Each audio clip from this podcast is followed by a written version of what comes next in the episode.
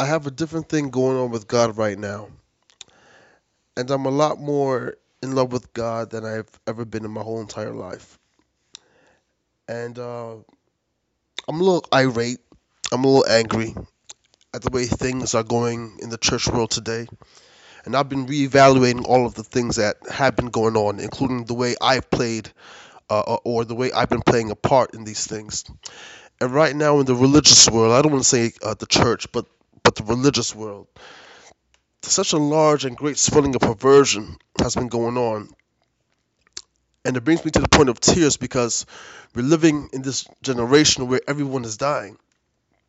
Live in generation where everyone is dying and everyone's looking for hope and they run to church and they find deceit and they find lifestyles that, that are wrong and they find they find pretense and they find acting and they don't really hear the true raw and powerful gospel thus people are dying running to running to the well to drink and dying of thirst i have played a big part in this when people come to hear just a song and don't have a hunger for the word we we may pray for them we may sing for them and and and we walk around thinking like like we've done something and they leave the same way they came.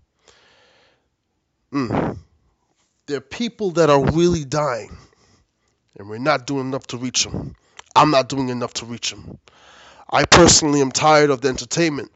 I'm tired of people coming to church uh, just to take pictures of the personality and don't have the zeal and hunger for the Word of God. That's the one thing that's going to give you life. The songs will fade away, the music will stop, but the word of God continues to grow. The word of God continues to continues to give strength. I don't want people to remember me for my uh, uh, uh, uh remember me for my singing or my Facebook posts or my blogs. Uh, uh, I don't want people to remember, remember me for my accomplishments, but I want people to know that I value the word more than I do my necessary food. It's the word that I hid in my heart, not the song, the word. I hid in my heart. It is a word that gives me direction. It is a word that showed me my life.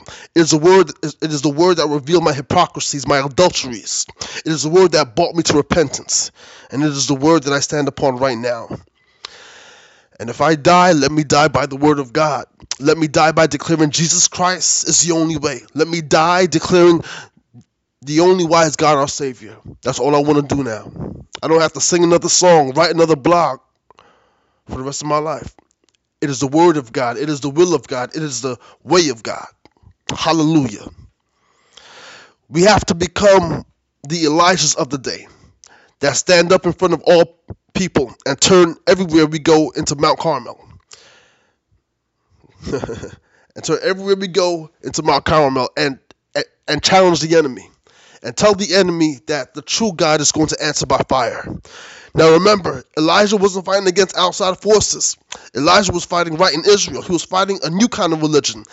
And that's what we're dealing with today a new kind of religion that tells us you can be born again and still do any and everything you want to do.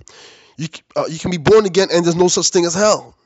And there's no such thing as Satan. And that everyone is included and that everyone is already saved. That is a lie from the pit of hell. Here's what I'm saying. So we are fighting the same kind of fight a false religion, a false declaration, and it has a platform, but it doesn't have power. This is the gospel of the kingdom that must be preached in all the world for a witness to every to every nation.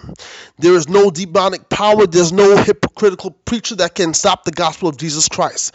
The gospel did not happen in the corner. The gospel carries the power of God. In this day, this gospel may cost our lives. In this day, this gospel may cost our lives. In America, we don't know what real sacrifice is. We don't know what real sacrifice is. We are creatures of comfort. We have everything served to us on a platter. But in the few years to come, the gospel is going to cost some of us our lives. And there's about to be a shaking in America. It's about to be a real shaking, and it's going to hit us hard. And we're going to find out, we're going to find out, hallelujah, who really is a word based church. It is time for it is time out for us being commercial and pretty and and and, and poised. Uh, uh, uh, I'm sorry, and pious and holy and righteous in our own selves. It is time. It, it, it is time out for the nay nay in in our churches. We have to really get down to the real gospel. And get back to salvation, sanctification, holiness, and fasting, and fasting, and fasting, and prayer service. Not just in the building, but turn your bedrooms, your prayer chambers into war rooms. God bless you.